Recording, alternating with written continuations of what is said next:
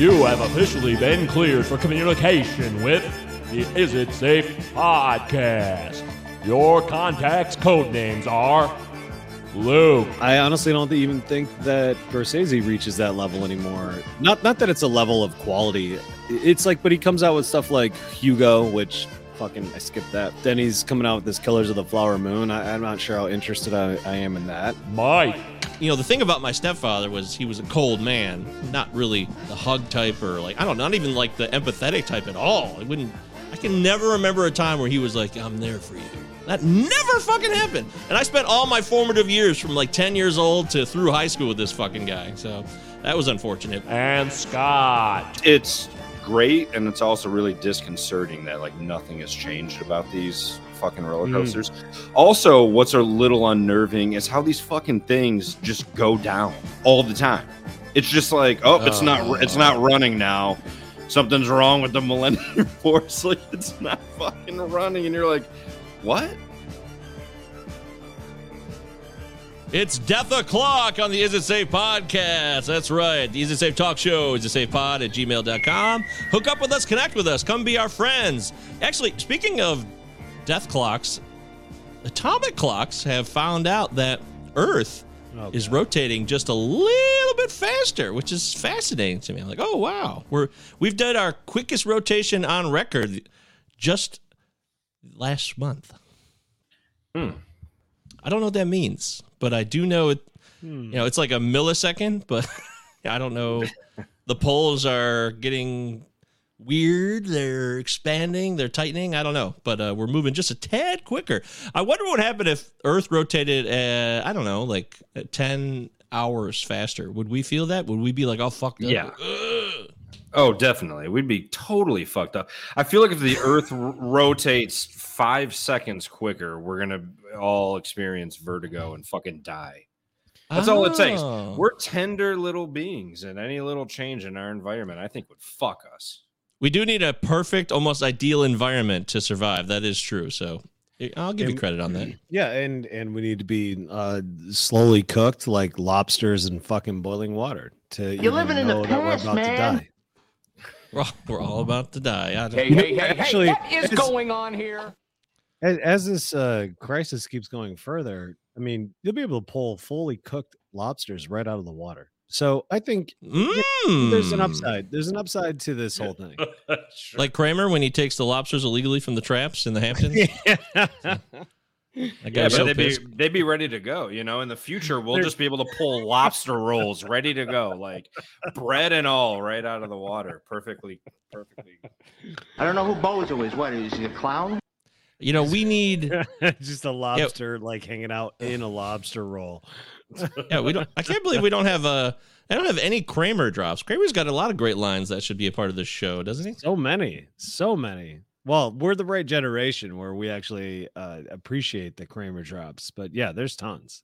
And we're also well, I, the right generation, maybe where we haven't canceled Kramer, right? Have, have any of us canceled? Uh, oh. No, well, he was canceled and uncanceled because I don't give yeah. a fuck. I mean, whatever. he was one of the first to be canceled, actually. In the he really was 2009. Yeah, it was early. It was like MySpace canceling. So. Oh my god, yeah. He he probably is the he is the he's the first big name. He really is. Yeah. I think it's fair to say he's definitely in the running without a doubt. Dude, the way uh, they handled that in Curb Your Enthusiasm was oh so good, amazing. Holy That's shit! So 06. Good. That's 2006. When Leon oh, six? Yeah, yeah it was such a long time ago. Holy cow! Right. Well, so they did the Seinfeld show of the Curb in 09, I believe.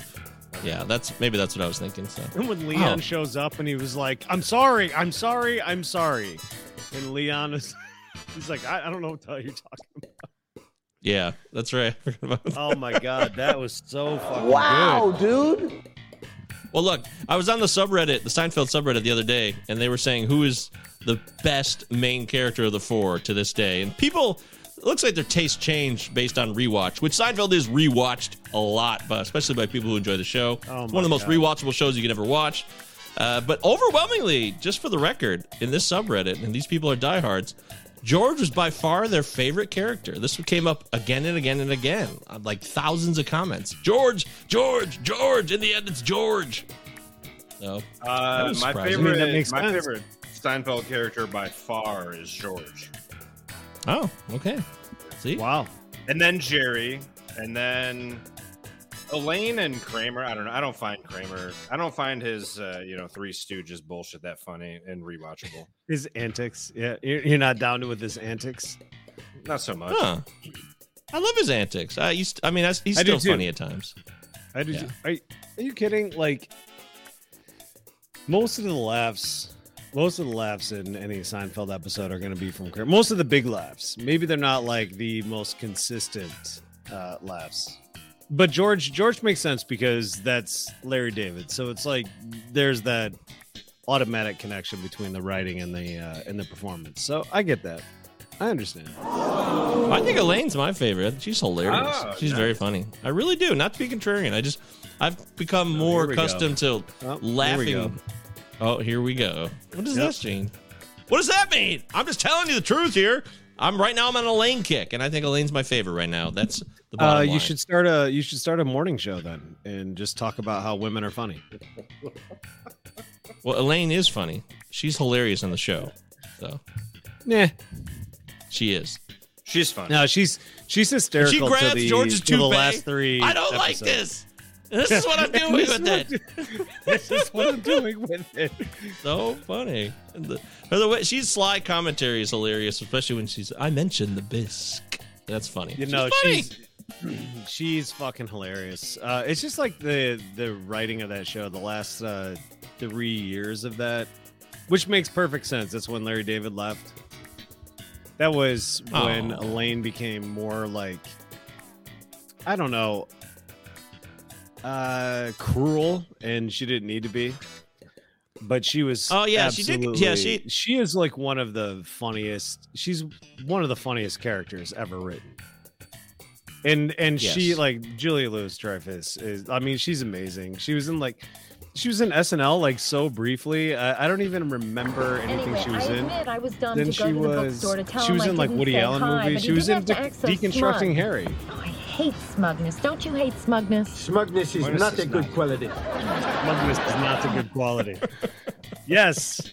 Thank you for bringing that drop into All right. our lives. No more Seinfeld. That's it. Although, let's crank this out on the outro here. Here we go. Last uh, yep, 13, 12 seconds. 10, 9. Take it out strong. Take us home. Jonathan Wolff on the Seinfeld team.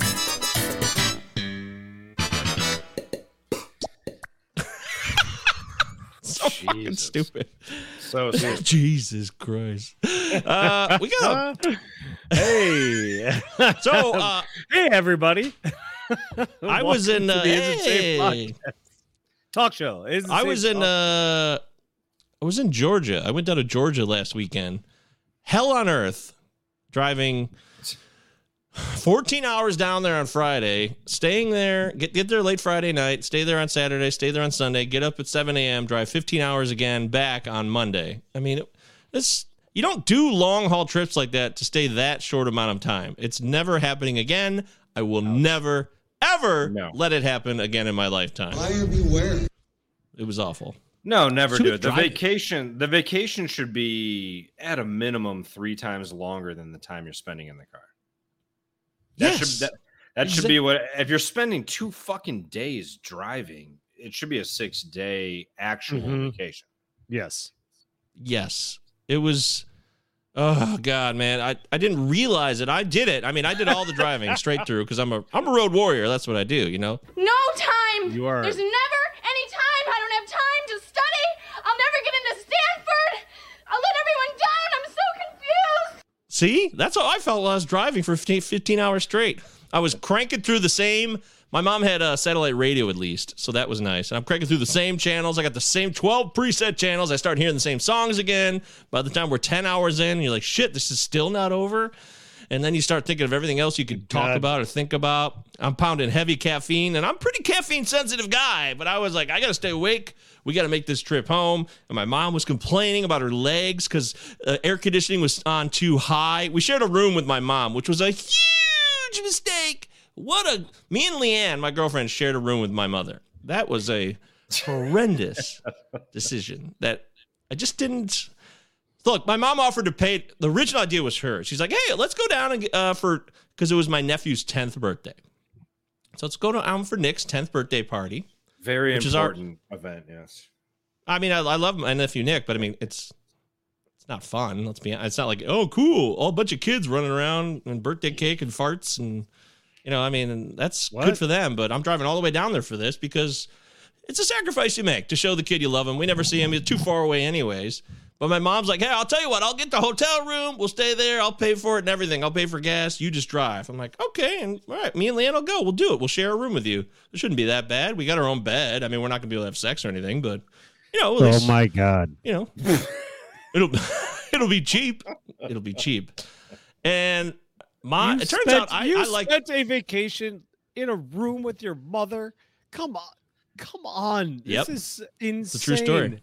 That's It's not a vacation. It was just she a weekend. offered- it's not a I'm guessing- vacation.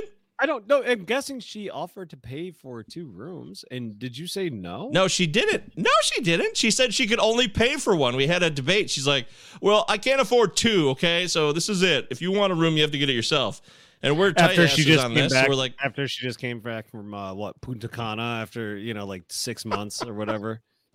She can't. "Yeah, You can't uh, afford a. yeah, she you lives can't in afford Mexico. Dude, she could have. Couldn't she afford just like a like a cot that you could sleep out in the hallway with? That would be better. Sleeping in a room Look, with your I- mother? Oh my god. Yeah, Oh, that was uh, look. It was just I learned a valuable lesson. She has a very different temperature setting than I do because I like the deep Ah. freeze. And it, Oh, you know how yeah. hot it was down there, man. It was my 103 God. degrees. Fact, 103 with humidity. Everybody knows about climate change, Mike. We get it.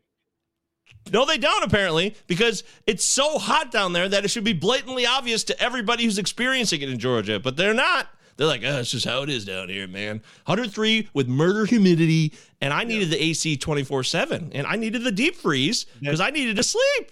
Okay. The- and I got another run. body next to me. That might be in the running for the worst state uh, in the in the entire union. I'd rather be in Alaska. Yeah, yeah, I'd rather be in Alaska. Well, Atlanta, Atlanta, and Savannah are two cool cities in Georgia, so I will say that. But I, I get your Were you point. wearing- I, I know what you were, mean. Were you wearing your sweat wicking uh, Detroit Lions jersey that you currently have on right now? No, I, I hell no. This is black, dude. I would have died down there with this on. Are you kidding? That's this is I'm not sweat wicking. This is 15 years old. This thing's old as fuck. It's not made out of anything cool. It's from the original 2007 Detroit Lions season. Calvin Johnson's rookie year, Megatron. And the only time I ever went to a Lions game at Ford Field was because Dave Petrucci and Tim Roofer forced me to go. They're like, "You, you gotta go, man." so that's how I ended up at that game. I'm serious. And like, you know, we got this crew Yeah. of friends of ours, like Chad and Dave. They're like diehard Lion psychos, even though they've done nothing but fuck their lives up for 40 years. And uh, Yeah. that's how that happened. Uh, yeah, I often refer to the Lions when they're like, um, "Why haven't you?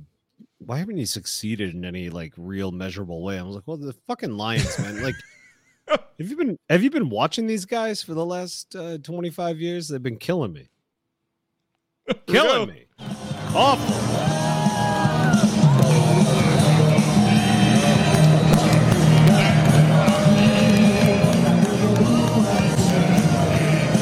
Even make out the.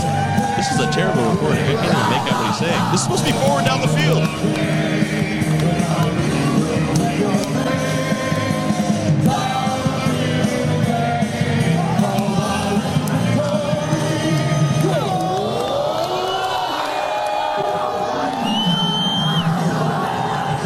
That guy's so sad. There's a bunch of psychos behind him singing that song and like rooting him on.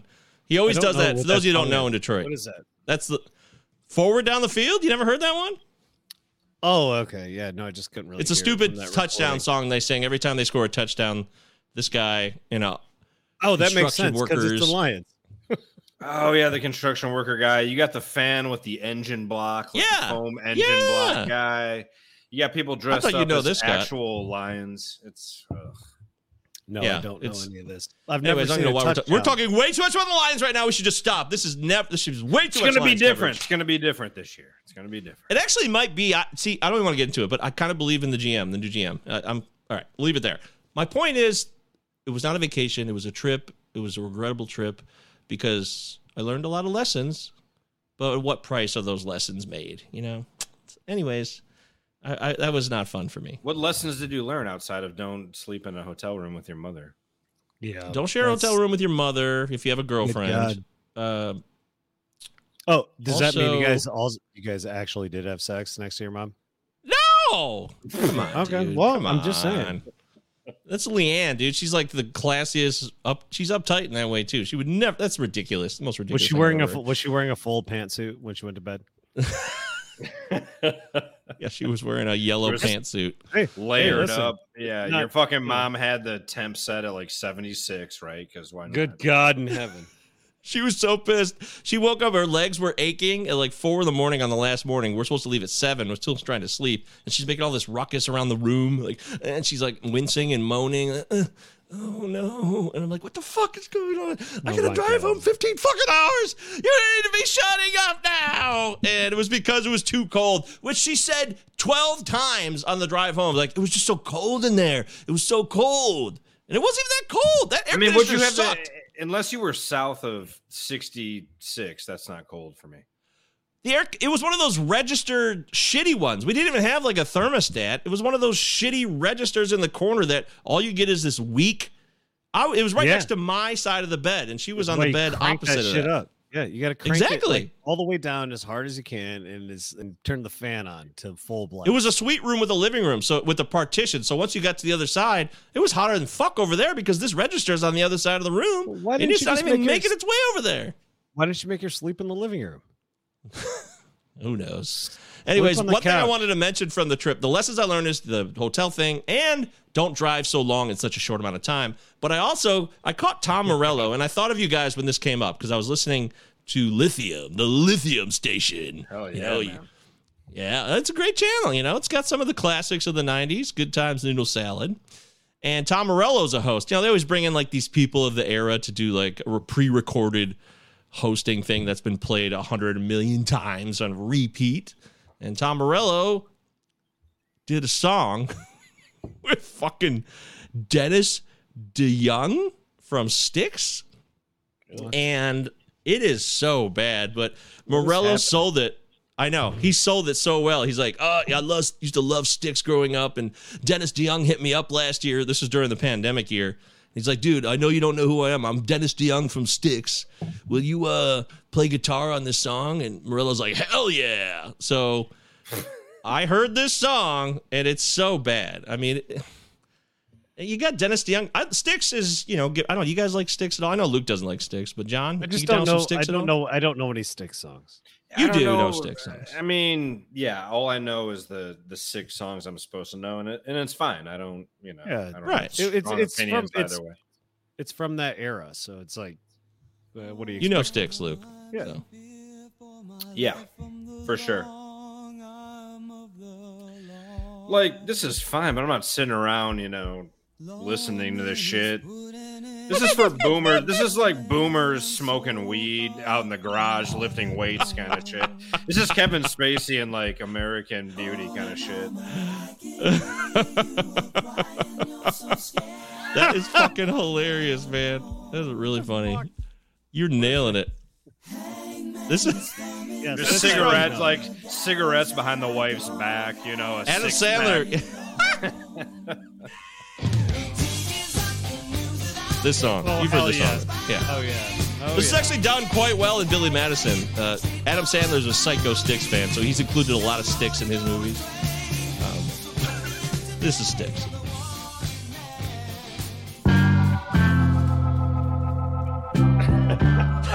Fuck boomers.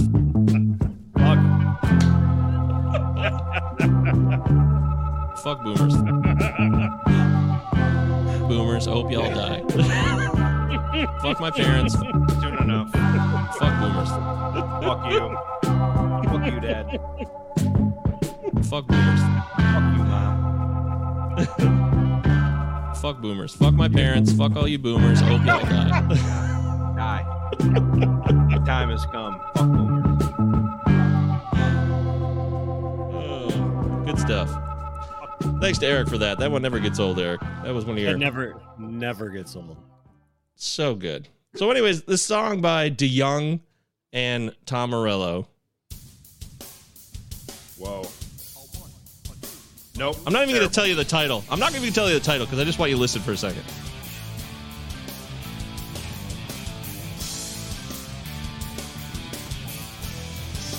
So typical already.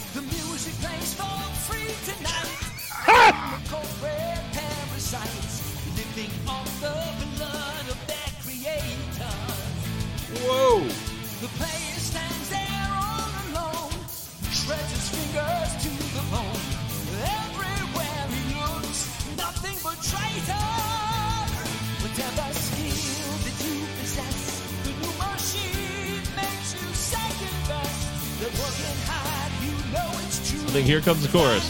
Out to replace you. With the two weeks of your trade. So genuine handmade. So terrible, man. Big old Marshall. Big So old anyway, Marshall stack. That big old Marshall stack.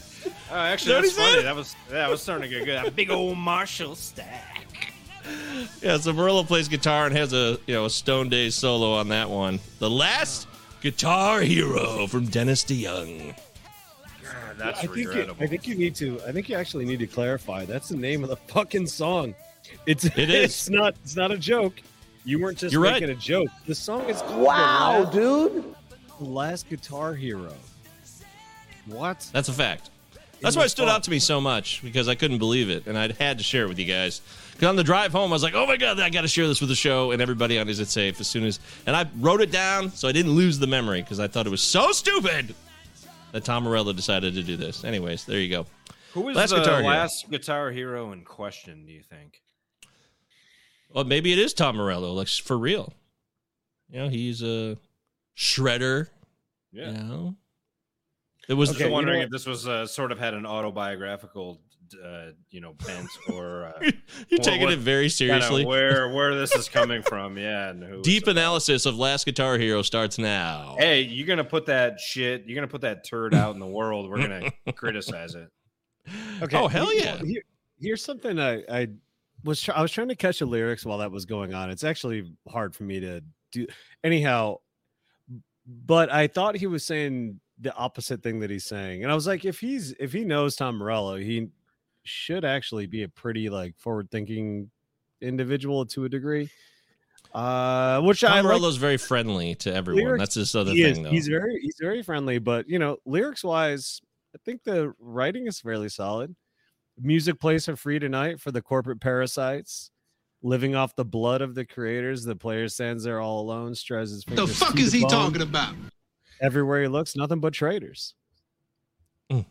I mean, Yeah. every skill you possess, new machine makes you second best. You're working hard. You know it's true to find an app to replace you.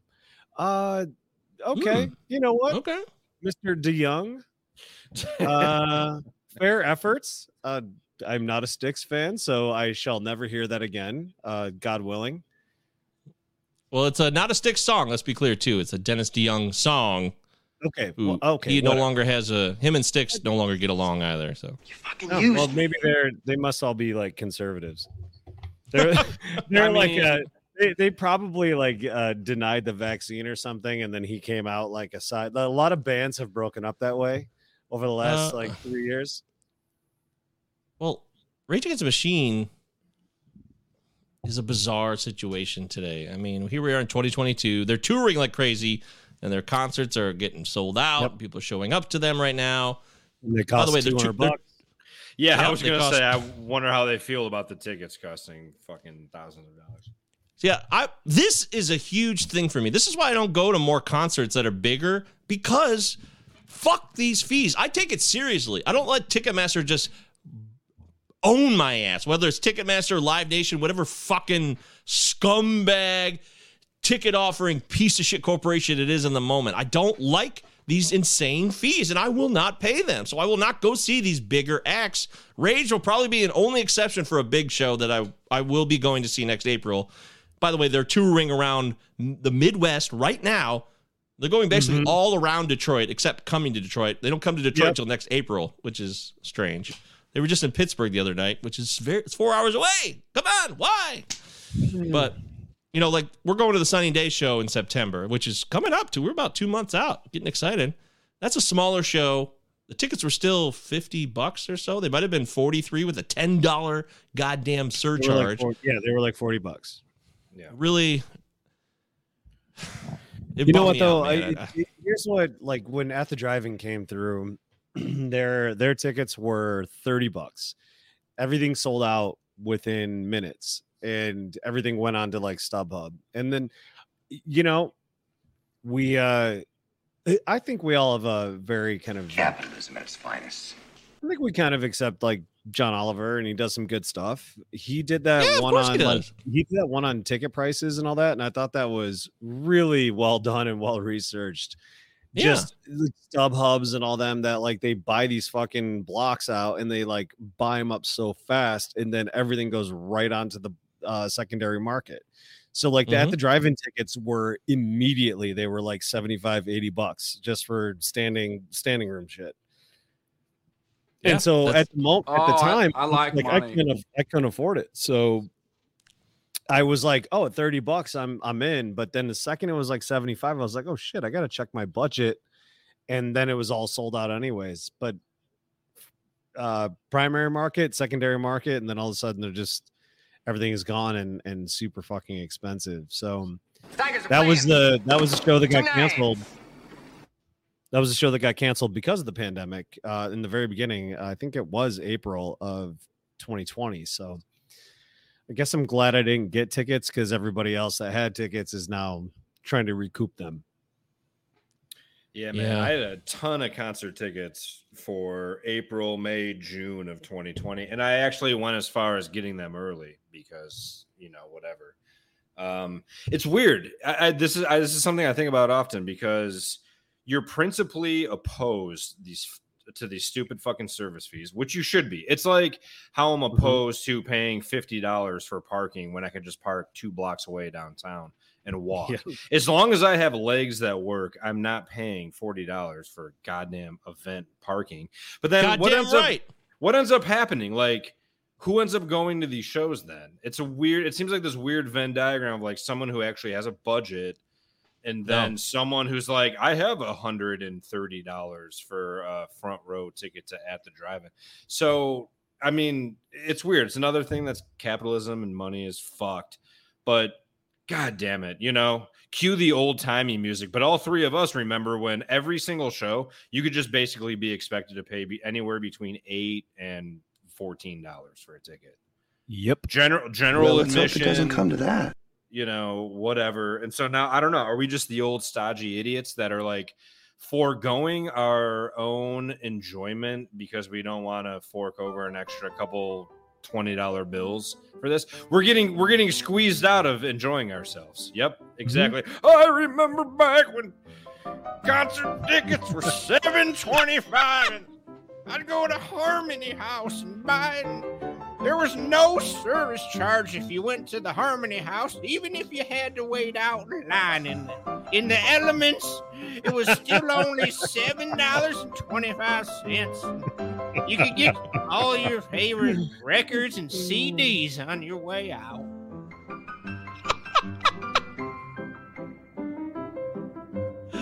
Just oh. keep it going.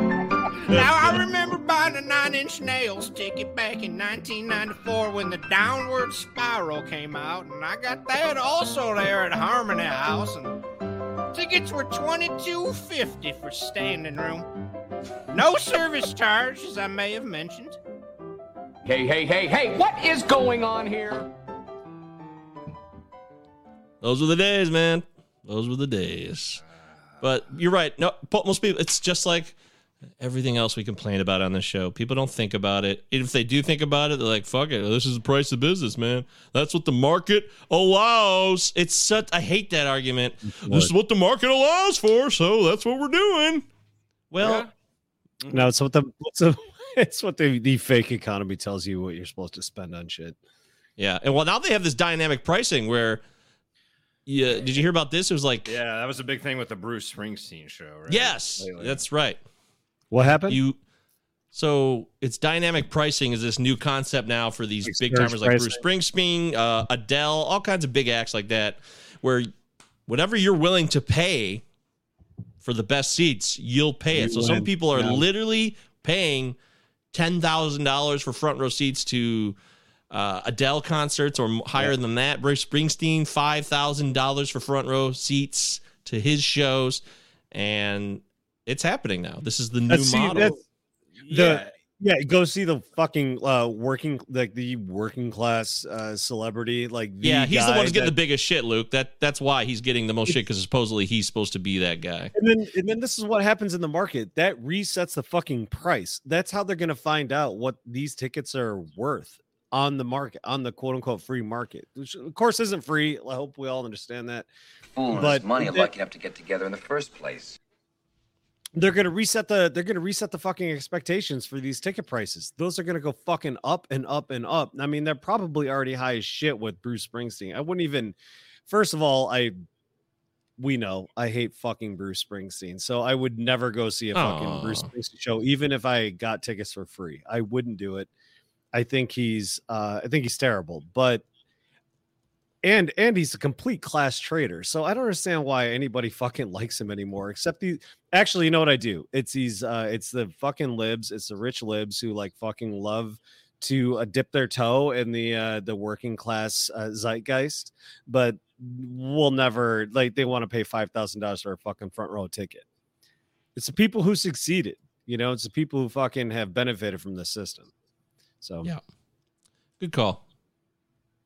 John, do you want to add to that? I thought you had something to say there. Yeah, I mean, dude, it's tricky though because Bruce Springsteen has been making music since like 1970 when he actually was a fucking working class jack. Mm-hmm. Back when baseball players actually played baseball and then worked in the coal mines. Back, you know, this is fucking 50 years ago and shit.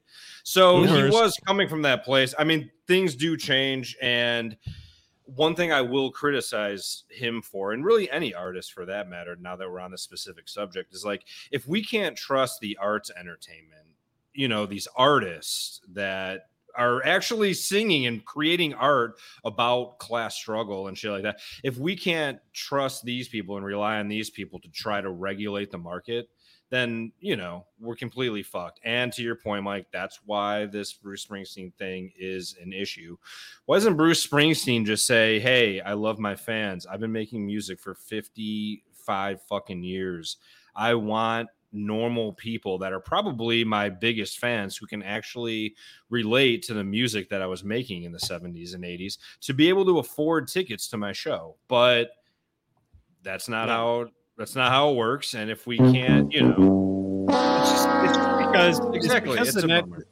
Yeah the, the the system te- is bigger than the artist. The whole that's the whole It fucking is. thing. That's the whole thing about trying to make corporations people and this all this bullshit. It's like the whole the infrastructure is way bigger than the artist. And we can criticize Bruce Springsteen and Rage Against the Machine all we want, but they all ultimately at the end of the day are just fucking cogs in this larger machine that everyone feels like they don't have control over, which really we don't. And it sucks. So now tickets for shows are going to the highest bidder, and that sucks. So now art is for rich people. That's that's really a fucking bummer. Mhm. Same thing as like living in New York City. You know, a place place full of history, basically built for and by the fucking working class. Like every single Yeah. outcropping there that created all that population density. It came from people with like fucking shanty towns and shit. And the ci- there were so many people that the city couldn't uh they actually couldn't force them to move, or else it would have been uh equivalent to like genocide. So they let them stay. They created new laws to like allow them to kind of build and all these you can't live there. You can't fucking afford to live there and it's the same thing. If you want something if you want something good, I suppose, uh it's always going to cost fucking money, but the thing is art was always supposed to be well, art is always part of that system. I mean, it is the culture industry, so it's hard for me to say that I would be surprised at any of these any of these turns. Of course, a Bruce Springsteen ticket is going to be cost like going to cost over a hundred dollars, you know, and, and going to make sure that the, his actual audience won't actually see it. But see, this is don't you think this is kind of the shortcoming with the libertarian and the meritocracy and all that shit? Is there is that no meritocracy, but yes. But well, but but that's kind of what what it is. It's just like, but in the in with the argument that the kind of like, well, you're worth what people are willing to pay you, or your tickets are worth There it is. what people are willing to pay. That's almost that's sort of meritocracy, where it's like the merit or the value, if you will, if you want to interchange those words, is worth X amount. So now there are so many Bruce Springsteen fans, or so many fans of X artist that you know the tickets aren't sell. They're not setting a price and saying, "Hey."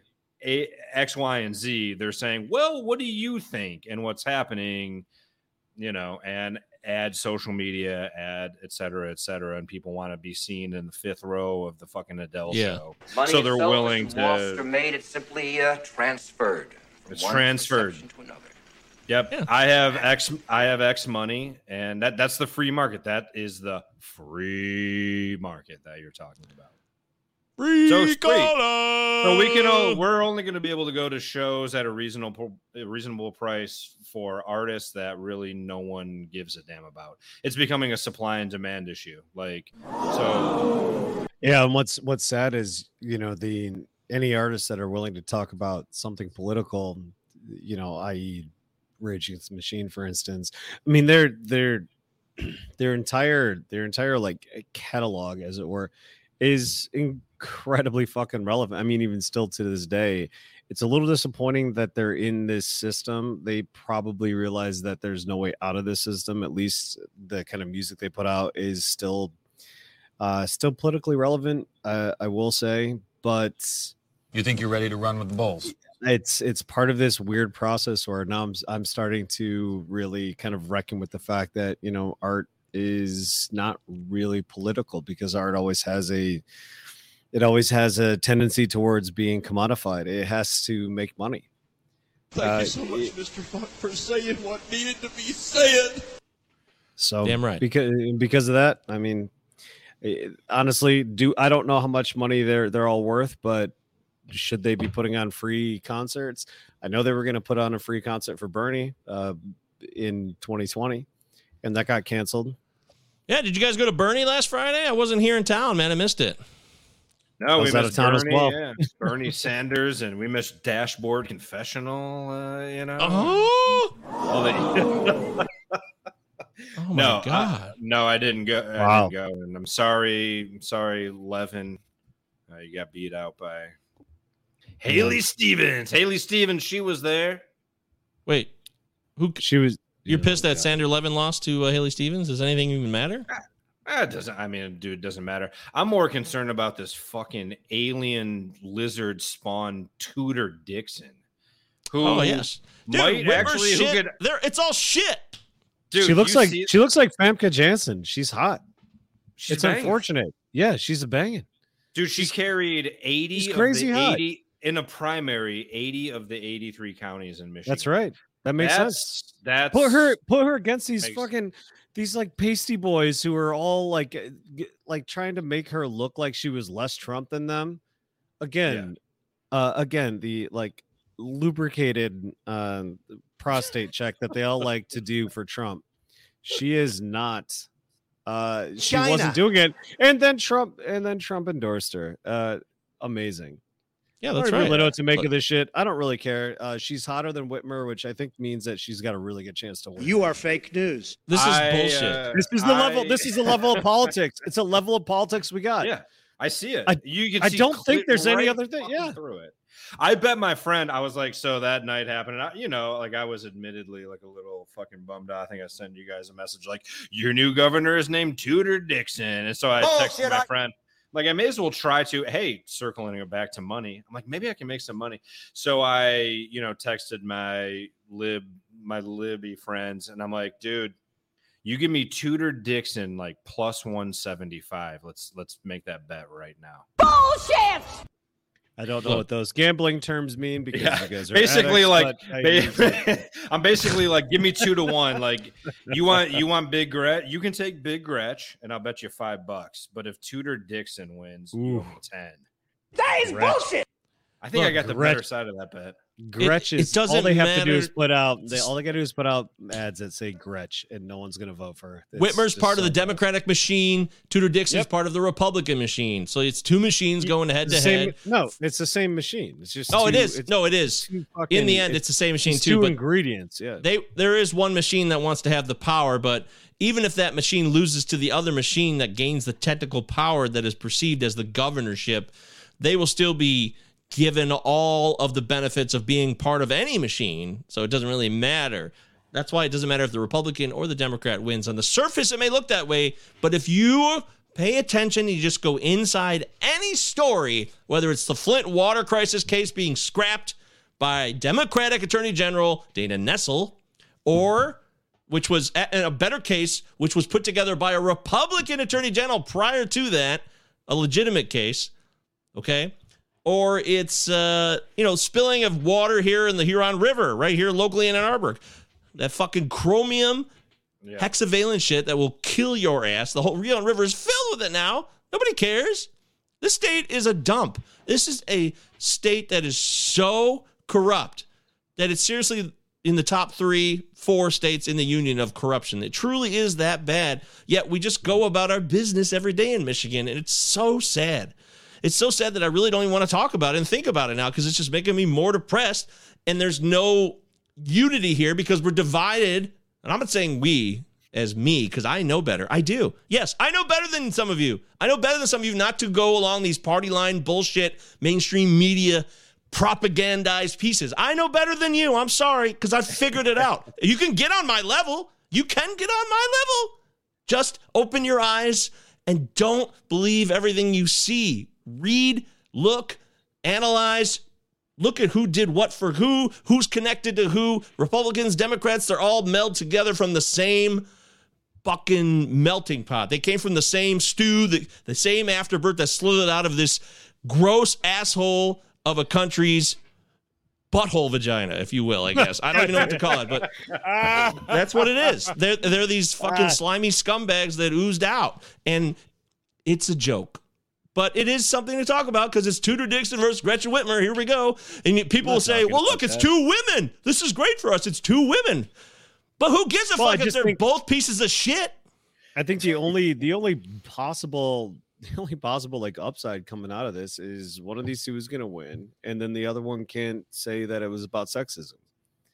So I, I think that defangs I think that defangs the kind of liberal middle uh pretty uh, pretty strongly. So I I think You eat pieces I of think- shit for breakfast?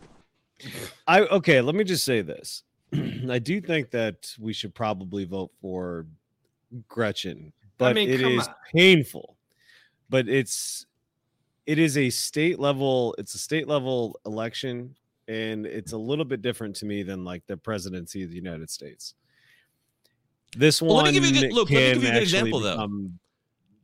On that trip with my on that trip with my mom on the way home on Monday, she's like, it was the day before the primary here that we're talking about because there was primary day here this past Tuesday in Michigan, and I assume in other some other states. But my mom's like, Mike, make sure you vote tomorrow, right? You're gonna vote. I was like, I hadn't even I hadn't even thought about it at all. It hadn't even mm-hmm. been one single thought in my mind in literal months. I'm not even kidding. But she's this boomer who sees this is really important, Mike. You make sure you vote. This is really important time. I'm like, okay, wow. Well, there's a there's a piece of information that shows a divide of the reality that we're living in here, Oh yeah. right? So why the fuck do we vote for anything then? I guess we're getting Exactly. We're quickly getting to that that point. No it's a, it uh, no it is um at this point it's it's irrational. it's a rational decision to uh withhold your vote and let it burn. This isn't like an accelerationist thing. It is nobody is doing anything to win your vote except for tell you that the other side is bad. So um, I, I really don't think it i don't think it fucking matters. I mean you know biden said nothing nothing will fundamentally change. He was 100% right. And I couldn't say that if uh, Trump was president for these last couple of years, it'd be any worse. I got the muscle to But shove I know- enough oh, this I know factory that- so far up your stupid ass that you'll shit snow for a year. Oh wow! Wait, I, I didn't a know he lot of said that. Whoops! I know That's for a movie, a by the way, guys. Uh, sorry, Yes. Italian people. I'm gonna have to That bleep Bruce- that one out. That had to be Bruce Dern, right? No, that was uh, Clarence Boddicker from RoboCop. That makes sense. Oh. Yeah. Boddicker, yeah. Shit, I didn't. That's such a great line. Why do you have to throw in that slur? Fuck. All right, sorry guys. Whoops. That's unfortunate. Yeah. That is unfortunate. No, yeah. Hey, listen, we can move on from this because Yeah, let's the- move on from this. Yeah, I, I yeah, think yeah, I think Gretchen I think Gretchen will win because I do think the abortion issue will create enough steam for uh, for like middle of the road liberals to get her across the finish line. I don't think Tudor Dixon will win, but if they have a debate and it's head to head, Gretchen really needs to make her look like a fucking idiot because Tudor is uh just not Tudor. not bad to look at. she's not Tudor bad to look at, and she's she's articulate. and Has there ever been a seem- she more like I came insane. straight from a prep school name of all time, Tudor Dixon? no Tudor Dixon. that's Ah, it. That's the That's why one. you name that's how you name a kid. You name a kid when you can't get into like some form of uh yeah, school. they just see the name on the Like, application immediately, like, name the oh, of course, Tudor. this this kid belongs here. Yeah. But we can Yeah, we can sit here and bitch about this shit, but are are we voting in November or are we not? Are we comfortable talking about Oh, for it's a whether or not we're midterm. I'm gonna see. about- I'm gonna see how wild it gets, but I'm pretty much sitting this shit out. You talking about like for governor, Scott? Am I voting? There are for no governor? progressives. There are no progressives anywhere. Uh Haley Stevens won. Fuck her. So I don't care. That's not how we do things here in America. Um, Okay. Yeah, I, I just don't know didn't yet. know. I mean, Scott, I I go don't know. vote. I I, don't know. fucking go. My precinct is across the street. I fucking vote. I'm kitty corner from my vote. Yeah, that's easy. So I walk across Fuck the it. street. I walk across Sure. the street and I cast my vote like a good little fucking, you know, lemming. This is And America, Jack.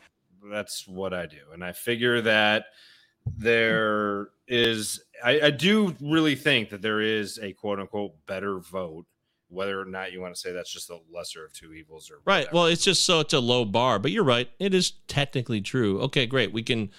Did the uh, wasn't there a prop for to get abortion on the ballot for this too? Real quickly, did I miss that? Or do you know anything about that? I think The there was. I think there Prop was. J, Prop J. I I mean, I voted on Tuesday. Prop J was about uh, jails, like it was a millage for jails and funding. Oh, at least from, for me in Detroit, it was. But Ooh, there's is supposed to be about funding- statewide. Is it about funding more jails and increasing the breadth of the carceral system?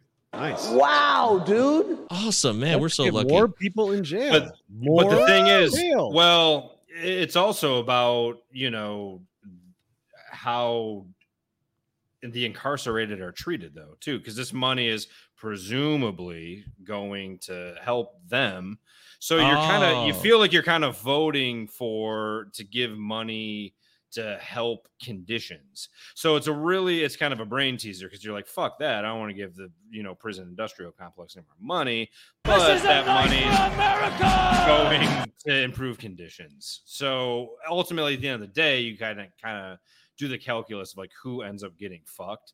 And I think it was for homeowners. It was a property tax situation. I'm a renter, so whatever. So I. I voted yes. People with a fucking house in Detroit can pay five dollars a month uh, to maybe feed a fucking prisoner a plate of beans or Dude, if that's if that's in Oak, if if that's in Oakland. County, if that's in Oakland County, it gets shut down immediately. Eight dollars fuck a month. Fuck it in Eight dollars a month it was all it took to expand the uh the transit system up into their neighborhoods. Eight dollars a month to Mhm. increase public fucking transport, and they shut it down. And they shut it down not just once, but like two or three times. Living That's in un- America. Eight dollars. That's all it takes. Eight dollars. Nothing wrong. no, to no. get people to work to get people to work and then you complain about how no one's at work Yeah, it's like one of those info where like for eight dollars a month, you too can sponsor a, a, yeah. a working class minority. yeah yeah There except if is.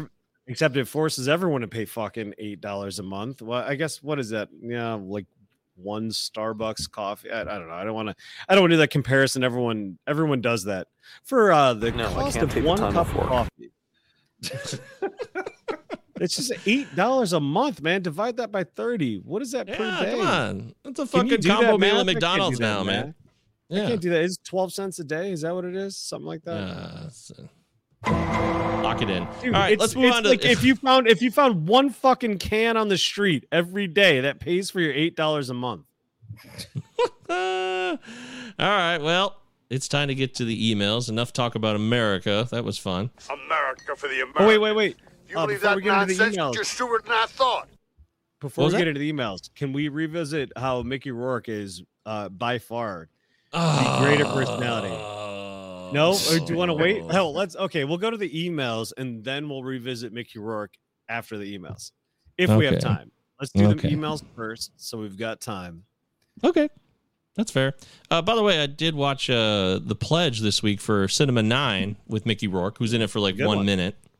it's like Sean Penn is so showing off with his casting in that movie. The credits start with like Jack Nicholson, uh, Vanessa Redgrave, Mickey Rourke, uh, uh, so many people. There's like a billion. Tom Noonan, uh, Harry Dean Stanton. It's like okay, we get it, dude. You know a lot of people in Hollywood. It's it's, it's a who's who. The thing of is, people. he does know the right people, and those are all really good people. So I'm really glad. Oh, I'm not in saying that. Harry It's just fuck it's just a funny observation. Like, okay, we get it, Sean Penn. You know, yes, you know people in Hollywood. Good for you. Um, last week, uh, by the way, is it safe pod at gmail.com is the official email. Uh, I think we answered that question at the very end last week, which because it really didn't need to be expanded upon, which was Mr. Pink's question about the uh, are Oh, we yeah. capable of Yeah. drawing a line in the sand and holding the president of the United States accountable for their conduct? Yeah, no, that was it, right? So we nailed it, didn't we? Yeah. absolutely. Yeah, no, there's Good, no, great, cool. Yeah, All right, then we'll move on to Danny's email. Danny, the legend himself. Danny, this one's uh, actually addressed to Luke! Exclamation point, Luke. I, I I chatted him on the side because I was trying to get I was trying to get some information about the Clash before our episode so I could speak knowledgeably about it. Because I knew Danny for sure would would know and he's not part of the pod so I didn't think I would tip my hand but well here we are. He uh he's outed me. I definitely I definitely was trying to back channel some good information. I didn't quite get there You think you're ready to run with the Bulls? I Clearly in all not. fair in all fairness, I asked him uh like 30 minutes before our pod recorded. so uh, yeah, he said, Luke, I do like the Clash. Coincidentally, I did London Calling for the next Music Friends episode. That's right. Danny has his podcast called Music Friends. You can catch our very own John Scott on that podcast a long time ago. He did an episode about Madonna. Was that you or no? That was Talk Talk. Yeah, yeah, the same same episode. Oh, okay, both. All right. Uh, the next Music Friends episode, and they are front of mind for me right now. The Clash, that is. Their progression from the debut to give them enough rope to London Calling is fascinating. Going from orthodox punk to the nuclear stylistic diversity of London Calling is one of the crazier arcs I think we've had. It was hilarious reading how upset the punk evangelicals were when they got away from the sound, and it made me realize it's just a repeating cycle for punk bands wanting to explore. Sure, it is. Uh, I don't know the final three albums well enough to weigh in, but it seems like Combat Rock is the clear highlight. London Calling is by far my favorite and is actually Awesome. still worth the hype and hullabaloo. Cheers, Danny. that was that was that is a perfect answer to my question. I I really like was it's it's bizarre, you know, all these years I've heard the Clash a billion fucking times, but I I never Mhm. got and it's weird. We got into the Smiths, right? It's almost like the Clash was uh what like a decade before the Smiths and Smiths maybe were part of our formative years in a way that the Clash may not have been for me, at least. I know a lot of you guys um, were super familiar. So this is this is amazing. All right, thank you, Danny. I appreciate such a thorough response. Mhm. Uh, I'm gonna I'm gonna dive in because I found I found a lot of their like lyrics and stuff like super interesting. So That's as good as they get as the lyrics for me. I'm not a. that's I'm not a- okay. like if the music sucks, I go to the lyrics. well, everyone loves Oh. the music. Yeah, I'm. Uh, I find your belief system fascinating. It's fascinating mm-hmm. because there's so much about the Clash that I like, but I don't really like the Clash that much. Yeah, I hear totally you. fine. I think Like you respect the hell like, out of him, right, Scott? that about- you respect yeah. the I hell out respect of the him. fuck respect the game. It's just yeah, like I don't I don't listen to the Clash. Yeah, I don't listen to the Clash a lot either, but I respect the fuck out of him. I think, I think maybe a lot of people like us, Scott. I don't think we're alone there, but they are also. There might be a lot of people saying they love the Clash, and but that they don't listen to him as much. You never know what people are doing. People are weird. No, and people are. It's like the badging thing. Like people want to like something, so they say that they love it because Exactly. they're trying so desperate. Like I, I know that like I don't really like this, but it feels like it strikes to the heart of my identity or what I want my identity to be. so I'm just Yeah. gonna, you know, sometimes Yeah. you sometimes you know what resonates with you, although it doesn't actually. Re- There's like some cognitive dissonance. It's like I want this to be me, but I just don't love it as much as I really want to. But I'm gonna say that I love it because it makes sense to my brand. Mm-hmm. Well, in your brand, your brand.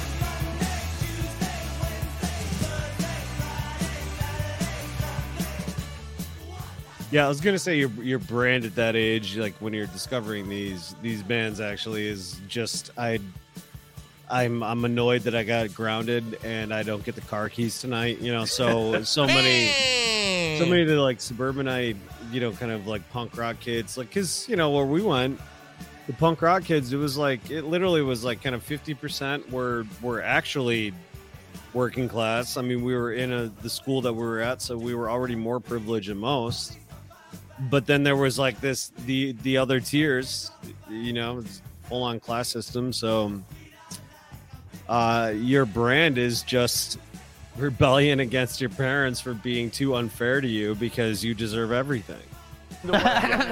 so then a lot of this fucking punk rock to me seemed like insanely frivolous and I didn't care about it.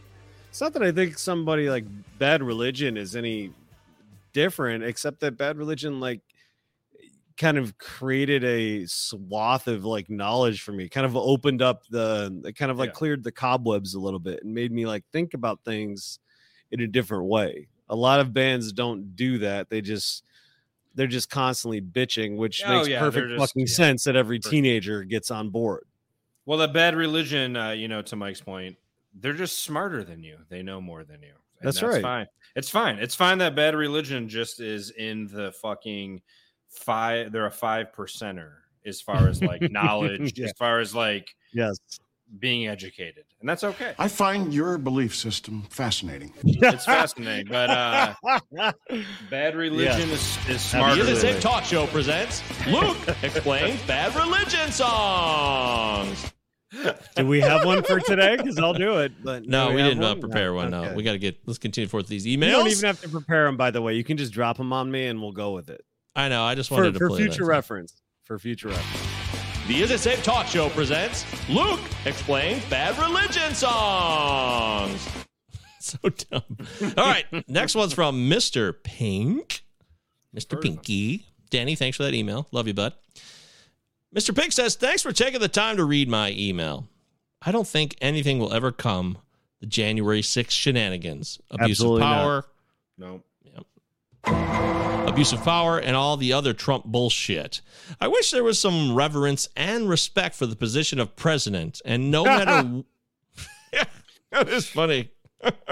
I find your belief system fascinating. Yeah, I'm fascinated. That's really yeah, funny. I wish there was. I wish there was too. Kind of. Yeah. I don't even know what that world's like, man. Uh, Maybe I did when I was seven. I guess. I, I, all I remember is uh, Britney Spears saying, "You need to respect the president" after he invaded Iraq. I was like, "What the?" we were we were all like twenty at the time, right, or twenty one. Uh, Yep. Yeah. Yeah. Dumb. Anyway, yeah. Well, I understand. You know, it's it's tough. You know, but this guy's been president. China. So once that happens, you're just like, no fucking way. Uh, and no matter what we could, the presidency is bullshit. yeah, None of it. None of it makes any sense anymore.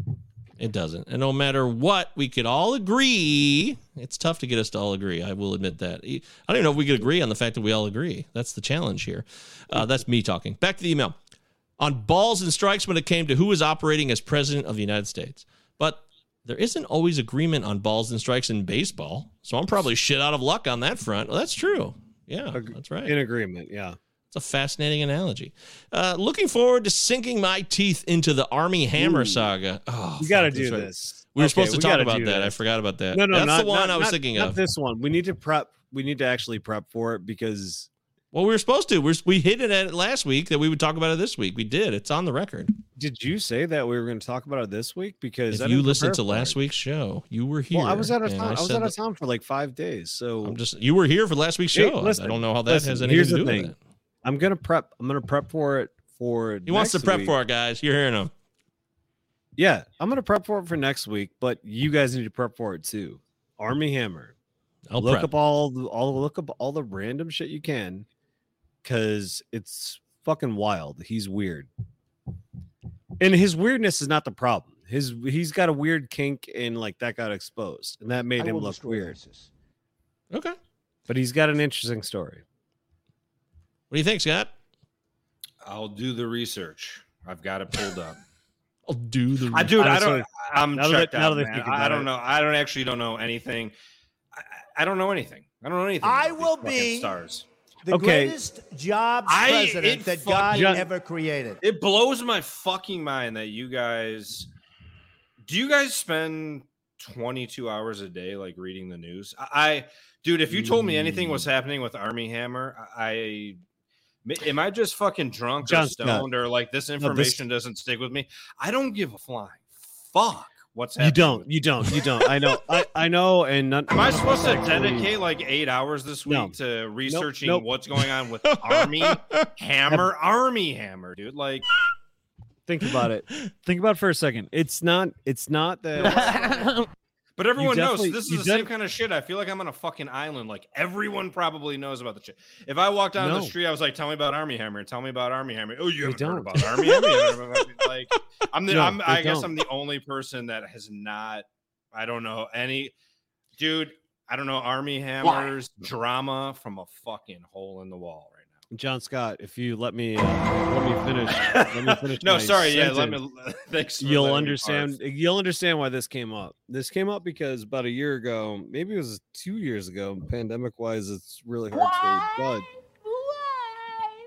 there was uh there were a bunch of like texts that were leaked because he has these weird cannibalistic sexual fantasies and they uh he would be in these like uh text threads with these these women you know whether they were prostitutes or regular girlfriends or whatever and that kind of got exposed because he's completely insane and like would like bite on people's asses and do all that kind of stuff and like in the end in the end it's like if it's just your kink fine but like i found it to be weird so i kind of i like clicked around and it turns out he it literally is connected to armand hammer. Uh his family uh his family is like s- somehow connected i i can't quite remember so i'll take this with a grain of salt. We will make sure that like anything we say is truly factual but he is connected to the like the armand hammer family in a way Yeah, that and I so he's know. He's basically a fucking billionaire. He's like a spoiled billionaire Brett, but he was in the most revolutionary fucking movie that was made in the last 50 fucking years uh against maybe like john sales like he did uh, uh sorry to bother you. He plays the like evil billionaire and sorry sorry to bother you. Mhm. and it's fucking amazing. It's a great performance uh but you know if he's he's with other people that share the same kinks there's who cares it's no big That's, deal I was just gonna say, he's, he's just an interesting guy. He just turned out to be way more interesting than I ever thought he was.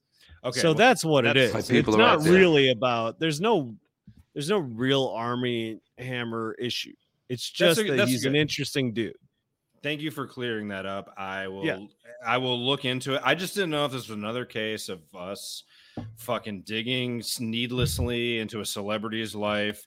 Right. My probably my opinion is going to be if he is consensually biting people's asses, as you say, then that's he's Consensual. consensually. If he's consensually, if Um, bite ass. I just want to I thank mean, uh, each and every one you know? To, to there quote, are to quote the, I the think, great. I think what happened. I think what happened in terms of being. Oh boy, here. Like, let me cancel myself right now and just say, I'll I'll do this right now. The people that came out against Armie Hammer, I, in my opinion, signed up for something they weren't prepared for.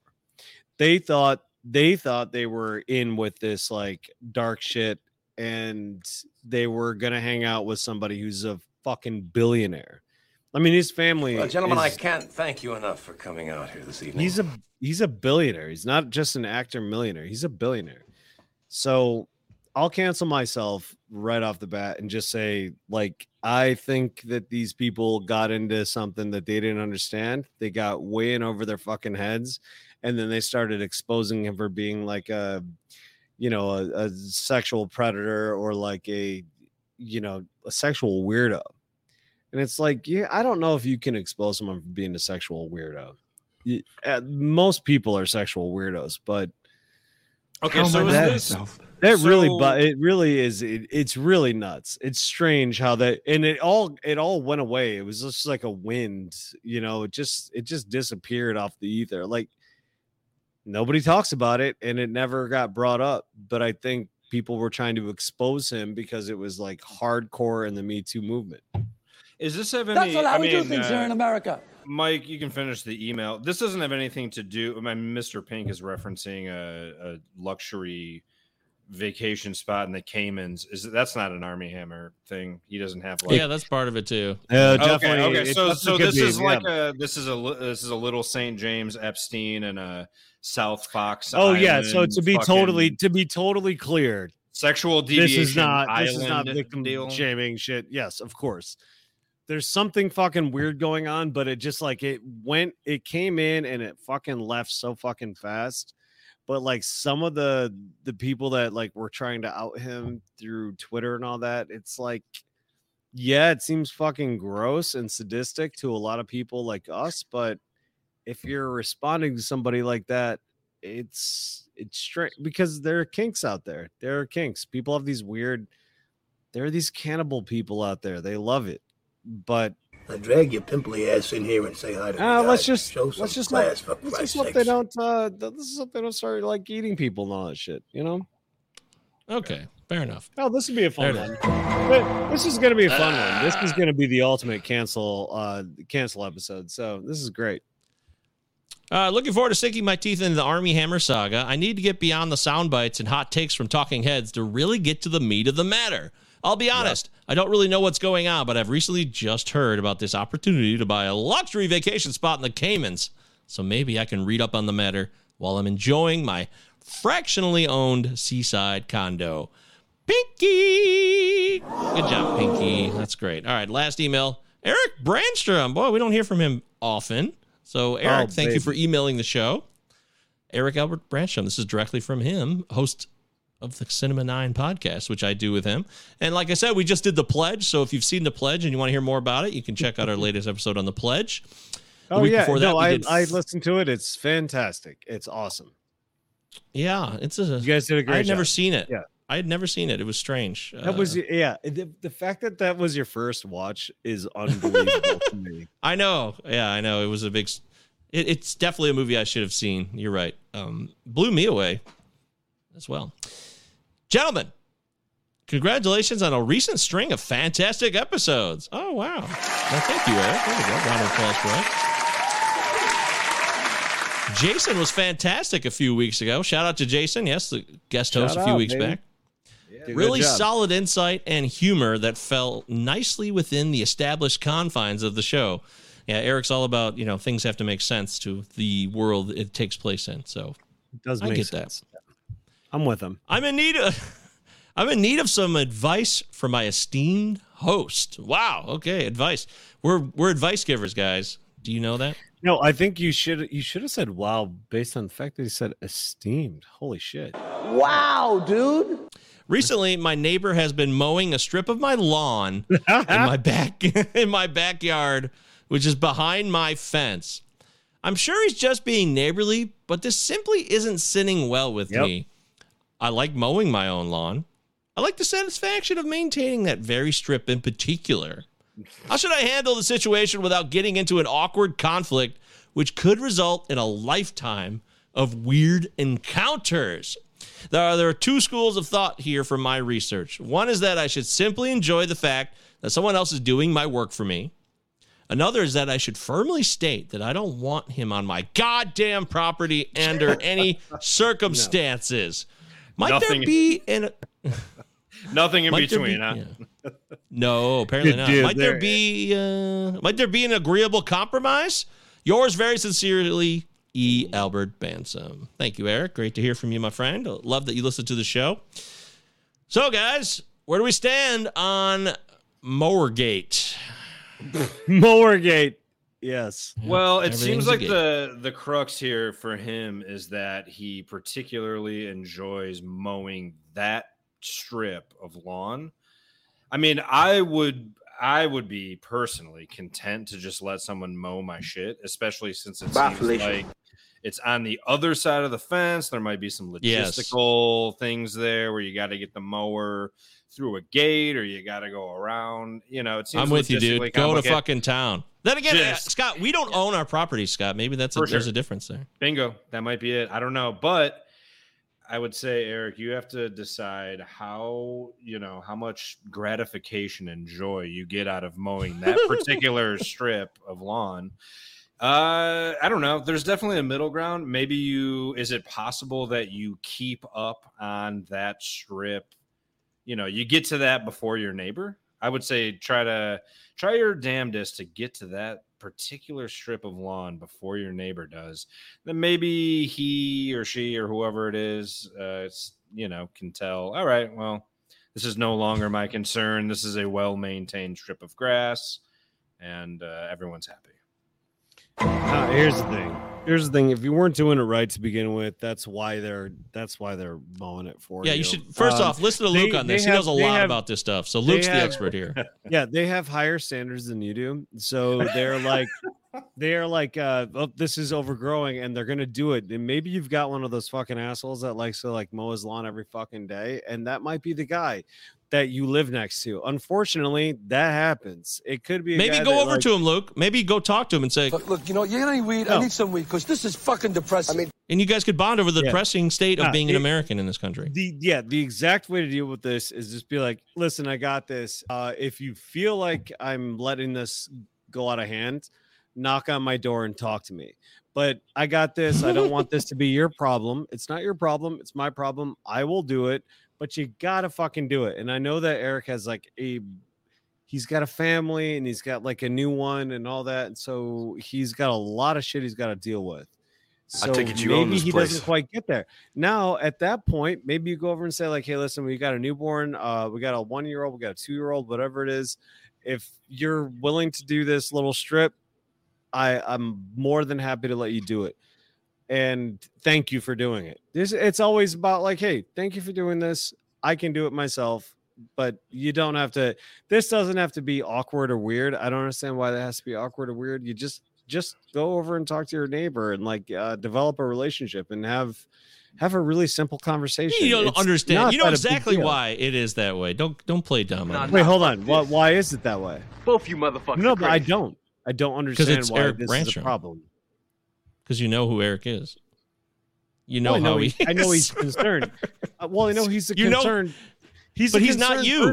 He You're the guy cares. who will do that. He's n- yeah, but he won't do that. He he doesn't course engage people like that. No, he, he will. wouldn't. No, he wouldn't. See, okay, we'll this is disagree a on guy this. that thing. makes I- this is a guy that makes movies. Like he's got bravery. That's that I different. That's much different than talking to a neighbor or a human being in a see in a movie. Look, see it through this prism, okay? Okay, In a movie, right. it's a set with lines, and he is expected to talk. He knows his role and what he's supposed to do. He's like, okay, I'm supposed to be doing this, and everyone is approved of it because I'm here to do this role. That is how that goes. Now, when he's in his house there he doesn't know what the rules are or what the expectations are. So for him it's terrifying to even talk to his neighbor and be like because it doesn't make sense to his brain that way. That's how i see it. I know eric pretty well known him a long time. And eric let me know if i'm wrong on this at all but i feel like since it's not clear what is exactly expected of you you don't know what to do, and that's Here's why it's difficult. Yeah, here's what I said to Kristen a little while back because she was talking about and and I know we have to we have to run pretty soon. Um what I said to Kristen uh, a little while back is that so many people will will talk about how they're supposed to handle these types of situations. I always look at it like this. Somebody is walking down the hallway and their books get like knocked out of their hands or they drop something. That at that moment you just just trust your instinct immediately and say like this is the right thing to do. I have to help them. And don't acknowledge any other fucking weird uh weird fucking terrible instinct you've got to to wander away because you're too afraid to fucking be involved in somebody else's in somebody else's crisis or in somebody else's issue get on the ground, grab their fucking papers, help them out. They're a person just like you, just like mm-hmm. everybody else trying to fucking make it in this world. And like, just respond to that immediate gut instinct. Know, if your gut instinct is that you should abandon everybody and like not give a fuck, Go kick the person while they're picking up their papers. Yeah, maybe that's just something about you. Then. then well, that's you. That that's you, and you're a fucking asshole. So go ahead and be that person too. But like, just just respond to that gut instinct that says, "Be do the right fucking thing. Do the right thing. Get on your fucking knees and help somebody out." You know And, why like, people don't like same liberals? Thing that he's dealing with right here. Like this is silly. Like it's silly because it's. I feel like it's so easy to resolve. Of course you do, and I agree. Unless, it would be unless easy the to person you're talking to, unless the person you're talking to is entirely unreasonable and strange. Maybe but if say they want it, but and if they, if you get to that point Are point, you if- threatening me, Dick? If you Get to that point and that person tells you like uh no you don't like cut this right like be like fine fuck it. Cut this whole thing. Cut my whole fucking yard. I don't give a flying fuck about you or whatever the fuck. Because all you give a shit is about maintenance. All you care about is about maintaining your fucking yard. I'm guessing you had a really really healthy fucking uh you know employment situation for like 20 years where you worked in middle management and now you can own an apartment. So cool. Good for you. Fuck Okay. off. If you want to do it, go for it. But really, that should not be a fucking problem. Okay, we got to end it there because we got to play a song get out of here because I was able to extend our time to 4.30 for the next show. Remember, we were supposed to be at 4, so we're already way over. Uh, I've got the song. I heard this song in the car. Thanks again, by the way, guys. Is It Safe Talk Show. We love doing the show. Thank you, This is- everybody. every time I do the show, I have a blast. It's so much fun. We can talk about anything. We can do whatever we want. You guys make it better with your emails. So keep them coming. By the way, Brian, we haven't heard from you in a while, Brian. I don't know if you're out there enjoying the summer or what, but just check in with us, Brian. Send us an email. Let us know that you're out there You still. may have to text him. Yeah. Um, so I heard this song, and you know, it's it's it's a song by a band that you would all know, but I hadn't heard it in forever, and I didn't know it was by them.